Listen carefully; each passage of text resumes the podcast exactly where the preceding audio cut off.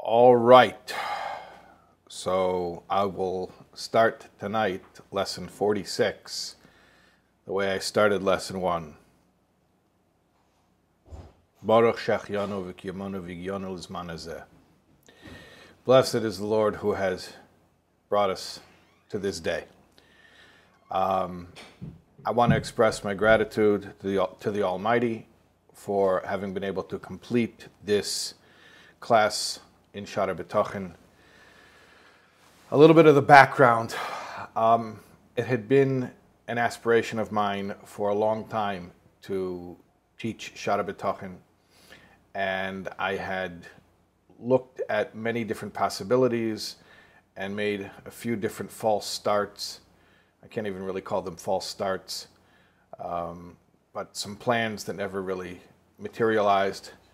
And you know, the story of the Shaar HaBitachon class is a story of B'Tochin itself because, um, well, you know, how do I make a living?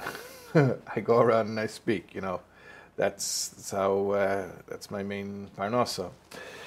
And the last speaking engagement that I had, um, I'm trying to remember if it was Toronto or if it was LA. I think I went from Toronto to LA, or maybe I stopped. Yeah, I think I stopped in Chicago for like six hours. Um, and then I went to LA, and I think that was the last gig I had. And then it was like a week or two before Purim. And typically, I don't have any bookings a week or two before Purim, usually a week or two before Purim until about a week or two after Pesach so I was expecting not to have any gigs. And then basically, uh, if you remember, it was right after Purim when we realized, or at least most of us, most of us realized um, what the situation was, and uh, everything changed. And whatever gigs were scheduled were all canceled, and certainly no new bookings came in. And that was it, and I was basically grounded. And uh, I mean, from a uh, from a personal perspective, I loved it. I'm an introvert. It's, it's great, you know, not leaving the house. And also, I'm very blessed because I love my family, Baruch Hashem. So we had a lot of good quality time, and all the kids, even the kids who were normally away, came home. My oldest kids came home because uh, you know they're where they were on shlichus or where they were in yeshiva was you know was closed or was was doing remote distance learning. And so, Baruch Hashem, on a personal level, it was like Gan Eden. And, uh, but then what I realized is uh, I got to do something to fill my time. so, uh, Baruch Hashem, in coordination with Chabad of the Five Towns, where I am very, very grateful to be uh, part of the team of Chabad of the Five Towns and to be the scholar in residence. It started off as the uh, scholar in residence. Now it's, I guess, the permanent scholar in residence, Baruch Hashem. Uh, so we coordinated with Chabad of the Five Towns and we said, let's start doing daily learning. And um, I said, you know what, let's take the plunge, let's do Shaar HaBitachon, do it every weeknight. And uh, I'll tell you something, if it hadn't been for this whole corona and for the whole situation, I don't think I, I, I would have ever had the, the guts to really take the plunge and start this learning. And also, practically speaking, to be able to do it every single night, that's not, normally we don't have, you know, a class that's every day. You have a class once a week. Imagine if we were doing B'Tochin once a week, right? The only way we were able to finish like this was that we had it every night. And Baruch Hashem, now we have 45 classes in the can, as they call it in the biz. Um, and it's been amazing, absolutely amazing. Uh, I think the first episode has 3,000 views on, on, on, YouTube, which for me is, is a lot. Um, and it's also, of course, on soulwords.org as well as on Torah Anytime. And uh, the past few months, wherever I go, people are constantly mentioning to me Shara And Just last night I was at the Ohel for Chaf Av, which is the Rebbe's father's yahrzeit. Somebody came over to me and told me thank you for Shaar HaBitachon. Um, I'll tell you, when we first started Shara when we first started, Um, when was that? It was during Sfira. It was before Shavuos. So I hadn't been to the Ohel for a couple of months, I think, uh, which is probably the longest I haven't been to the Ohel since I've been here uh, on Shlichus in, in Long Island. Um, but I hadn't left the house. I basically hadn't left the house except to take walks around the block with my wife. And the first time I left the house at all for like two months, I think, was to go to the Ohel. And as I was coming out of the Ohel, I don't remember exactly when this was. I think it was probably right after Shavuos. Um, as I'm coming out, a woman followed me out of the Ohel, and she says, "Rabbi Taub," I said, "Yeah." And I didn't want to like stand right next to the Ohel and speak to her, so I backed up a little bit, like toward the regular part of the cemetery. And I said, Yeah. She said, I want to really, really thank you. I was grappling with something um, about a, a, job offer, and it was a, it was a government job offer. And you said, Rabbeinu Bechaya says, if you have bitachon, you won't have to take difficult jobs like working for the king. And you said, and that means, you know, in, in today's day, that means like working for the government. And that was my answer. And I was like, wow, that's amazing, right? I had just gone to the Ohel for whatever it is that, that, that I went for. And she's telling me that she had this, this clarity from the Shaar HaBitachon class. Amazing, amazing. So she's like, uh, and I really like how you, um, that you brought in the letter, the Rebbe's letter about learning Shaar HaBitachon. So I said, yeah and I don't know why this was my answer, but I just said, yeah, Mendel Shemtov, right? Mendel Shem, Mendel Shem Tov Shalom, who was the one who got the letter. We looked at it, I don't know, I remember it was in class four or five, one of the early classes, I showed you the letter.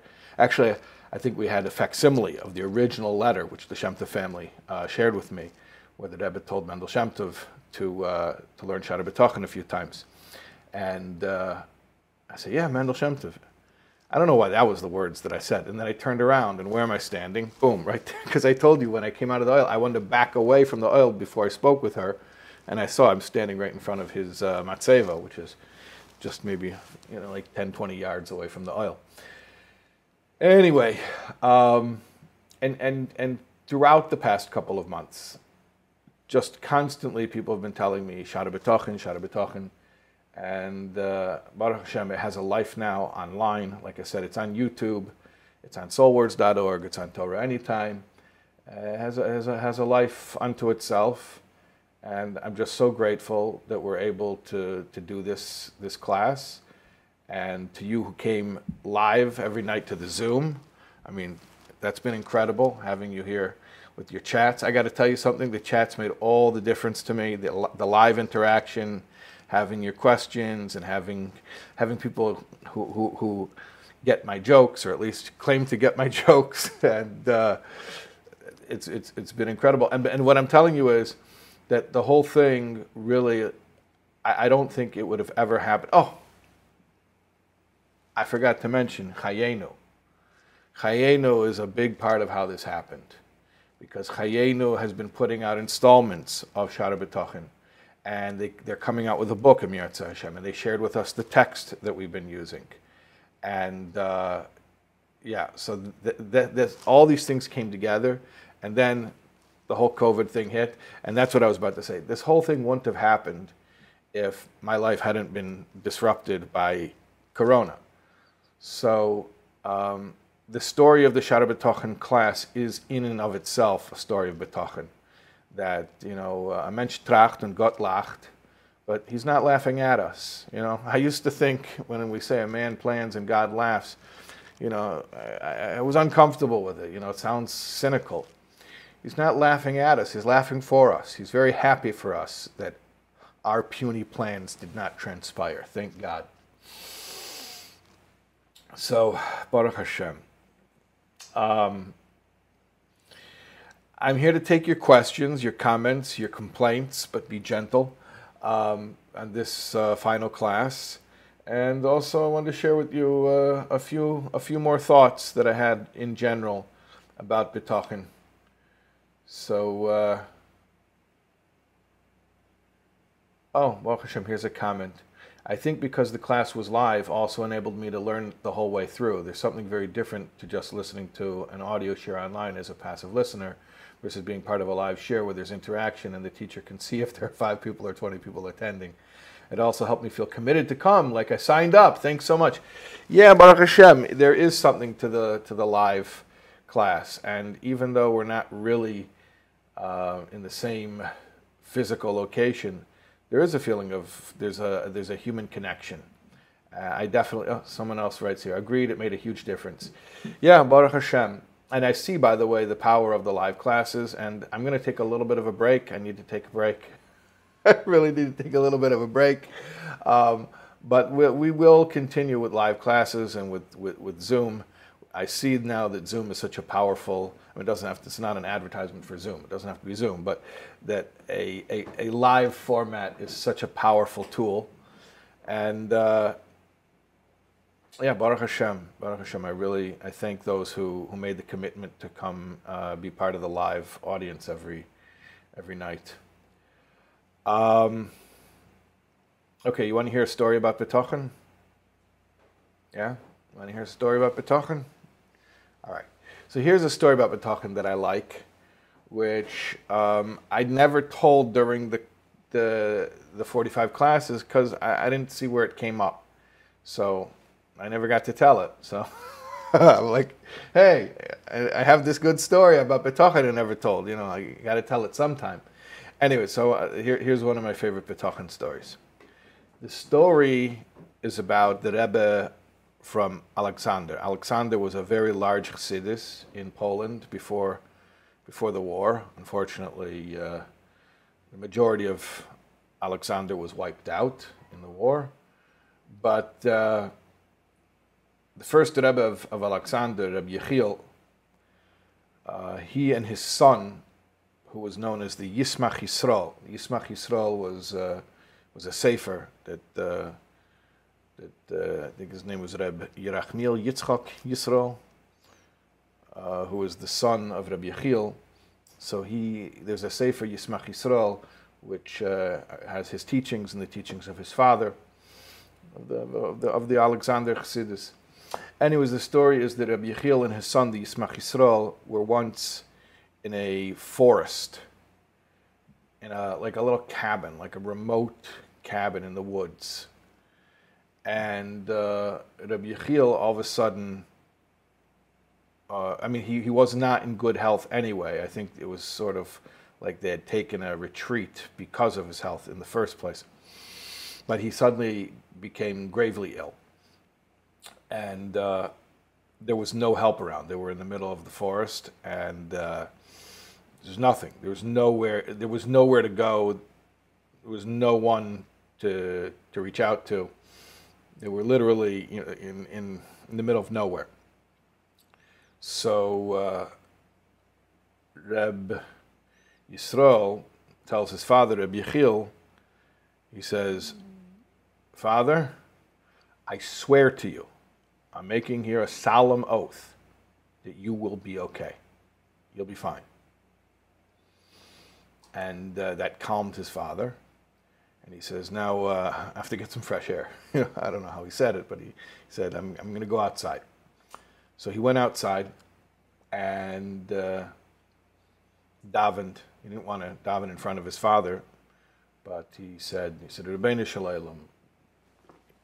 have to take care of your tzaddikim. My father is one of your tzaddikim. Take care of him.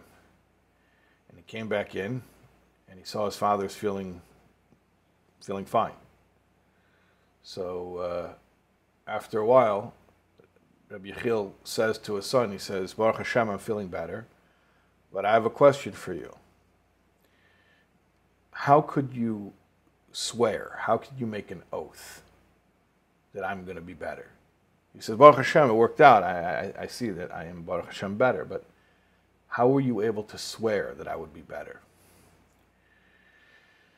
So uh, the Yismach Yisrael said, I relied on the holy Ruzhiner, the Ruzhiner Rebbe, Rebbe Yisrael Ruzhiner, the great grandson of the Maggid. He says, What does the Ruzhiner say? The Ruzhna says that it says in Tehillim, in uh, Kapitel Yud Gimel,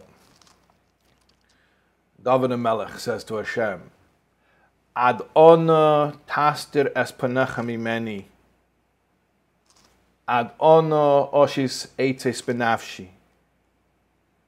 How long will you hide your face from me? How long will I search for plans, counsel within myself? The Ruzhner said it as a question and an answer. He says, This is how you should read it. Ad ono tasteres panecha mimeni, Hashem, how long will you conceal your face from me? That's the question. The answer is Ad ono oshis eitzis benafshi. As long as I'm looking for a plan from myself. As long as I think that there's some type of hishtadlus b'derech hateva that I can do, so that's how long you'll be concealed from me.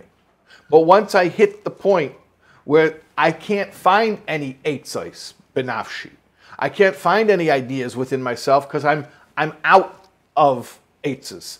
I'm bereft of counsel. I have no more good ideas or even bad ideas. I have no plans. I have I can't figure this one out. Now Hashem reveals himself. Hashem takes care of you. He no longer conceals his face. So the Yismach Yisrael said to his father, You told me that you're not well. I thought to myself, how far are we from any type of help? And I realized there's absolutely no way humanly possible that I can do anything for you in this matzav, in this situation. And it hit me.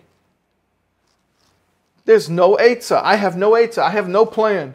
I have nothing. Ah, well, in that case, like the Ruzhner said, it's time for Hashem to take care of things. And that's how I was able to swear to you that you're going to be fine. If I thought there was something I could have done, I don't know if I would have had the confidence to swear you'll be fine, because maybe then it depends on how well I do whatever I'm supposed to do. But once I saw there's nothing I can do, it has nothing to do with what I do, I knew the Abish is going to take care of it. Anyway, that's a, that's a nice B'tachin story, huh? Somebody writes here, thank you, Rabbi Taub, for a very meaningful and practical class. Would you consider giving another evening class? Yeah, for sure, Baruch Hashem. Yeah, yeah, yeah. This, this is good. And we will, uh, Hashem. I don't know if I'll be crazy enough to do it every single night for month after month after month. That was kind of a marathon. But from time to time, and I encourage everybody to follow uh, on the Soul Words WhatsApp um, to be subscribed to the Soul Words WhatsApp. What's the number? Who knows the Soul Words WhatsApp number? Hold on a second.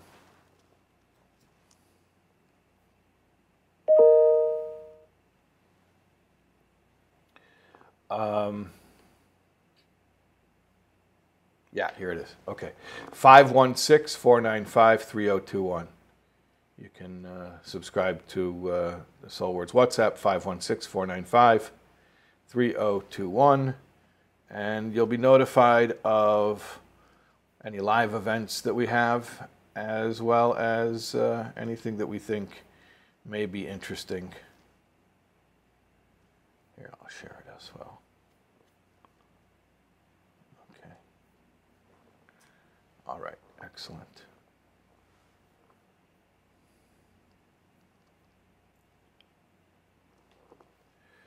Okay. How are we doing? Good?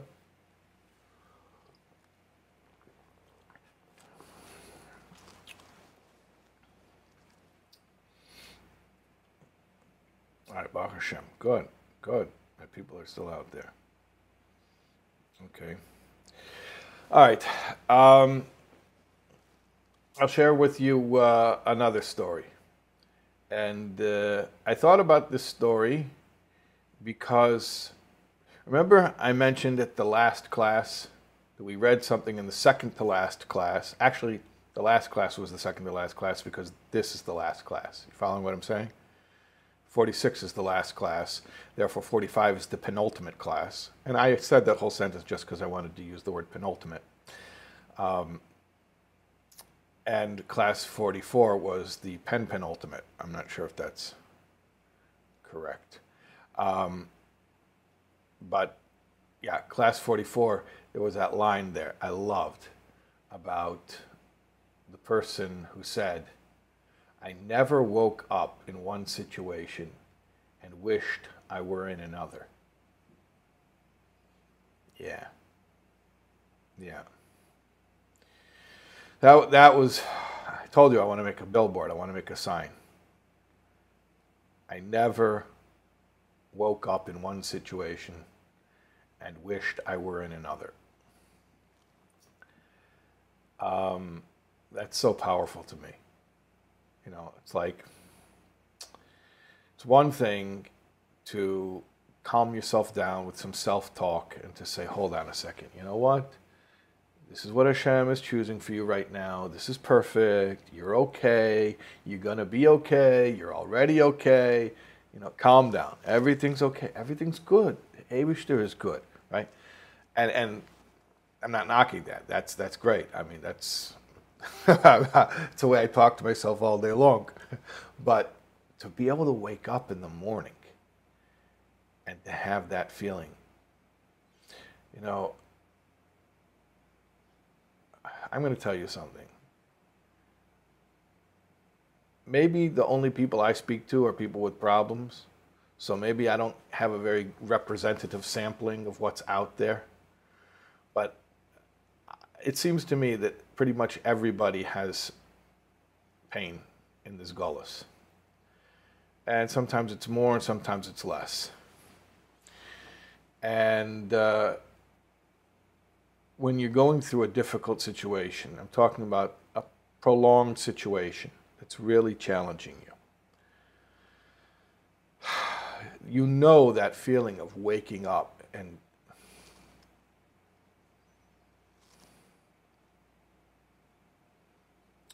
and, and thinking, oh no, you know, sleep was a little bit of a break and now I'm awake and here we are here we are again.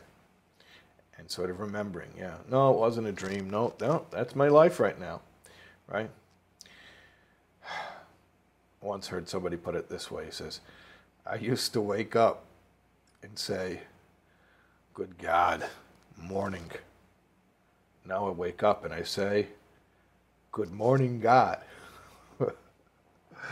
so to go from that shift of, you know, good God, morning, right, to waking up and saying, Good morning, God.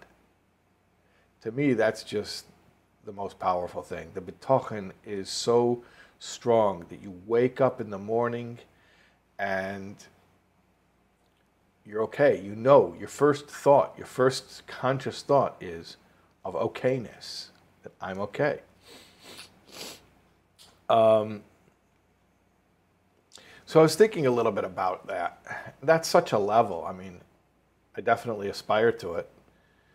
Um, but I was thinking a little bit about, you know, waking up in the morning and being in tune with our okayness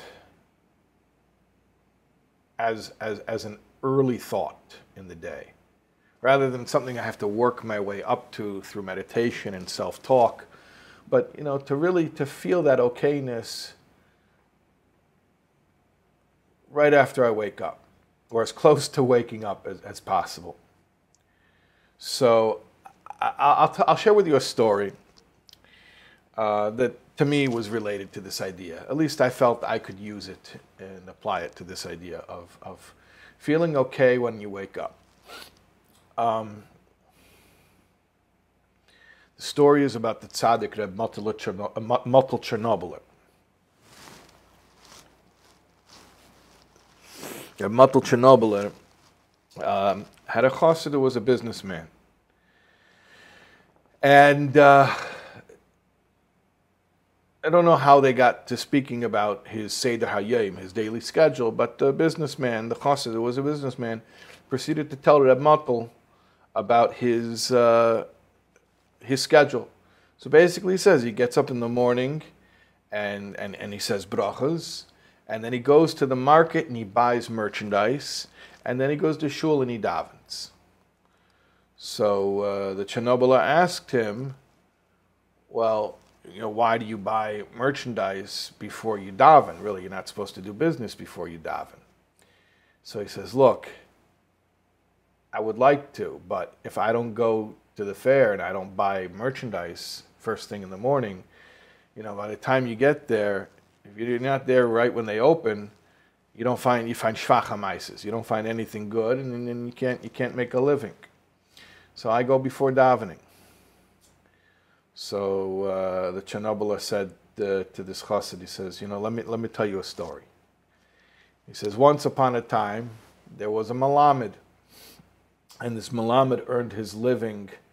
Uh, I mean, teaching children. That's what a malamed does. But he didn't have a local job. He had to travel. He went to a, a faraway city where where there were students, and his wife and children would stay home, and they wouldn't see him for a year, and they basically live on credit for a year. He had people who would extend his family credit, and then he would go off and he would teach, and he would make money. And after the year was over, he would take all the money and he would travel. He had a year's worth of of money. He would travel home and he would pay off all the debts that his wife and children accumulated during the course of the year. And that's, that's how they lived. So uh, he, he had a bunch of different coins because the, the wealthy people they used to pay them pay him their, their tuition with, with big coins, with gold coins. And then there were, you know, middle tier people, they would use silver coins. And then there were the poor who would scrape together copper coins until they had enough copper coins to equal the amount of the, the tuition. And uh, so he had, he had three bags of these. He, he sorted the coins into the gold bag and the silver bag and the copper bag. And uh, then he put all, all the bags in one big bag and he traveled home. So it was to get home was many days, and he, he, there was no choice but to spend Shabbos on the road. So uh, erev Shabbos, he's looking for where he can hide his money, and he looked around. He buried it. He buried it somewhere in the ground.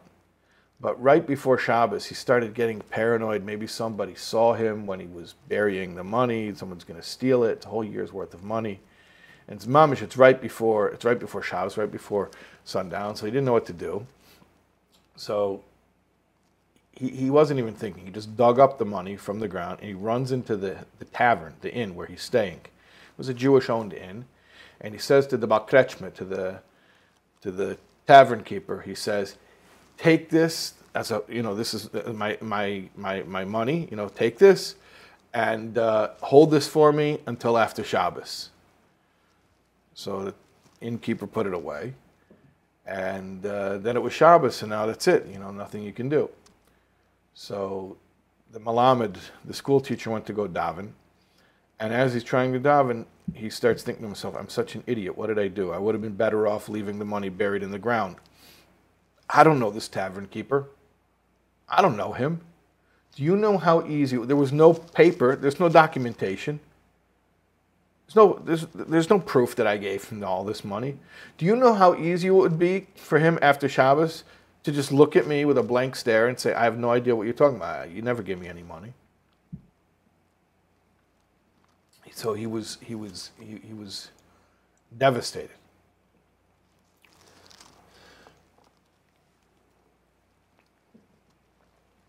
He couldn't rest. Couldn't think. And um, so he he came over to the tavern keeper and he says, Where's my money? Where's my money? I need to have my money. I don't care, it's Shabbos. Where's my money? And uh, the tavern keeper's like, Shabbos, I mean, I put it away. He says, I need my money, I need my money. So Finally, the tavern keeper's like, you know what? Fine, I'll go get the guy the money. So I don't know. He, he you know, lifted up kalacha yad, you know, with a shinoi, you know, it's muktzah on Shabbos, but I don't know how he picked it up. But he, he, he, he got the money. The tavern keeper took the money, and he found the guy davening. He was davening. In fact, he was in the middle of Esrei, and uh, the tavern keeper put the money down in front of him. He says, "Here, here's your money. You know, now now you deal with it." So the Malamed, in the middle of Shemoneh Esrei, he stops, he looks down, He opens up the bag in the middle of Shemon when you're not supposed to interrupt at all. He opens up the bag and he sees the three bags are there. But that's not enough. He opens the first bag, the gold bag, and he counts it. He counts how, how many gold coins there are. Yeah, that's the right amount. Okay. And then he doesn't stop. He opens up the next bag, the silver bag, and he counts how many silver coins. And counts them all out. Okay. Oh, yeah, yeah, that's the right amount. Okay. And then he doesn't. He still doesn't stop. He opens up the bag of copper coins, and he counts them all out. Counts them all out. And after he finished count, counting all the, th- the, the, the three kinds of coins from the three bags, then he calms down and he finishes davening.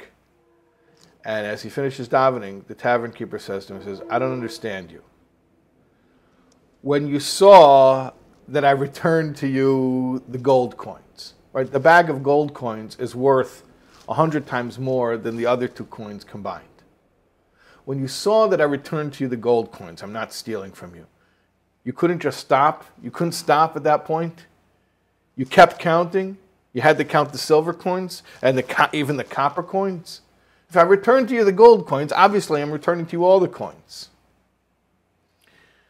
So the Mottel Chernobyler says to this chassid, the businessman who used to go buy merchandise before davening, he says to him, You understand? You understand? If he returned to you the gold coins, why do you have to count and worry about the silver and the copper coins.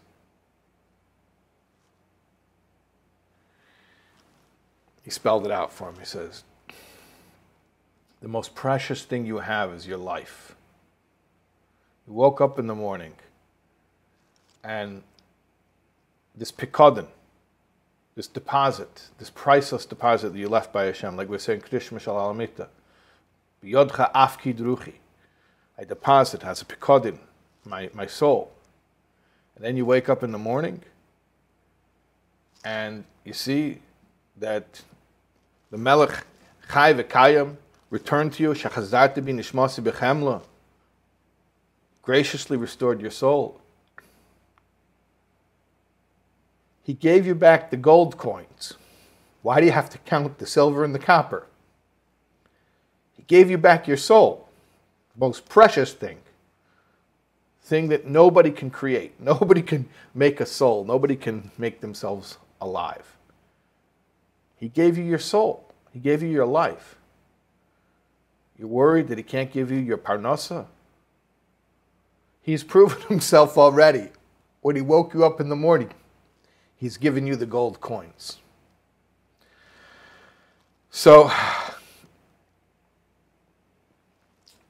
that's my thought my thought is, Rabbeinu Bechaya says about the the Beteach Ba'Hashem, who says, I never woke up in the morning in one situation and wished I were in another situation. I think one one way for us to try to approach that is uh, even if that's not our first thought, but maybe it can be our second thought that when worry starts to rear its head, we can answer the worry and say, look, he hasn't proven himself trustworthy. He gave you the gold coins. Relax. Relax. You're not getting shortchanged here. He's not. He's not trying to pull a fast one on you. He's going to give you everything that you need, and He's going to give it to you in the exact right time, in the exact right way. Um, someone says here, they're up to class 33 in the YouTube, but they wanted to join for the Siyum. That's so nice. All right. Baruch Hashem. Uh, here's another comment in the chat. Thank you so very much. I'd been looking for something to learn, and this was amazing, Baruch Hashem. First time I am here live. I would listen and keep up while going to work and driving home. It made the drive so much better. A lot to work on. Thank you. Yes, to you and to everyone. And that's great that I was able to uh, join you on your commute. That's great. When you're driving, I don't know what city you live in, but depending on what city you live in, the traffic can be a real uh, a real nasayan. So when you are uh, when you're driving, it's a good time to listen to Shaar HaBitachon because you need a lot of Bitachon sometimes, just uh, to stay emotionally sober on the road. Um, oh, someone also says, yeah, same, listening on drives. Okay.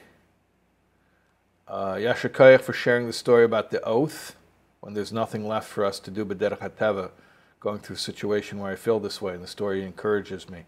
Okay, Baruch Hashem, you, you should see your Yeshua very, very quickly. Baruch Hashem, we have here the Kayach Harabim, we have all the people here who are alive on Zoom, all the people who watch in the archived videos, and we're all uh, davening for, for you, whatever it is that you need. Is this why in seminary they told us to daven before going for a morning run? No, that's just the in joke. Thank you for the meaningful story. I don't, I don't get the inside joke. I wasn't in seminary, so I'm not sure. Okay. Um, thank you so much for the live aspect. Like everyone said, the feeling of commitment made the world of difference. Okay, we got to do live. Emir Hashem, we'll do more live. Uh, there aren't words to describe the beauty of learning these lessons on Shaar HaBitachon with you, Rabbi Taub. Thank you. Thank you. I live in Chicago but drive 80 miles to Rockford. Wow, that's not a commute. That's like that's like moving. well, I have an opportunity for us to practice some Emunah and Bitachon here. After 45 classes of Baruch Hashem, no technical difficulties or glitches, except for a few times where the sound wasn't exactly right, but you probably didn't even notice. Um, but, you know, everything was recorded. Thank God, all 45 classes.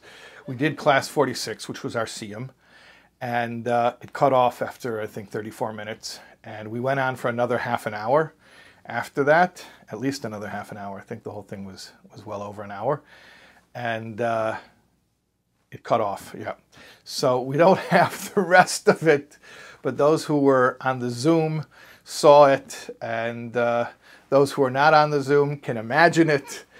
And I just want to thank everybody again for going on this journey. It has truly been a journey for me. And uh, with Hashem's help, we'll continue to study together and continue to grow together. Thank you. Thank you so much.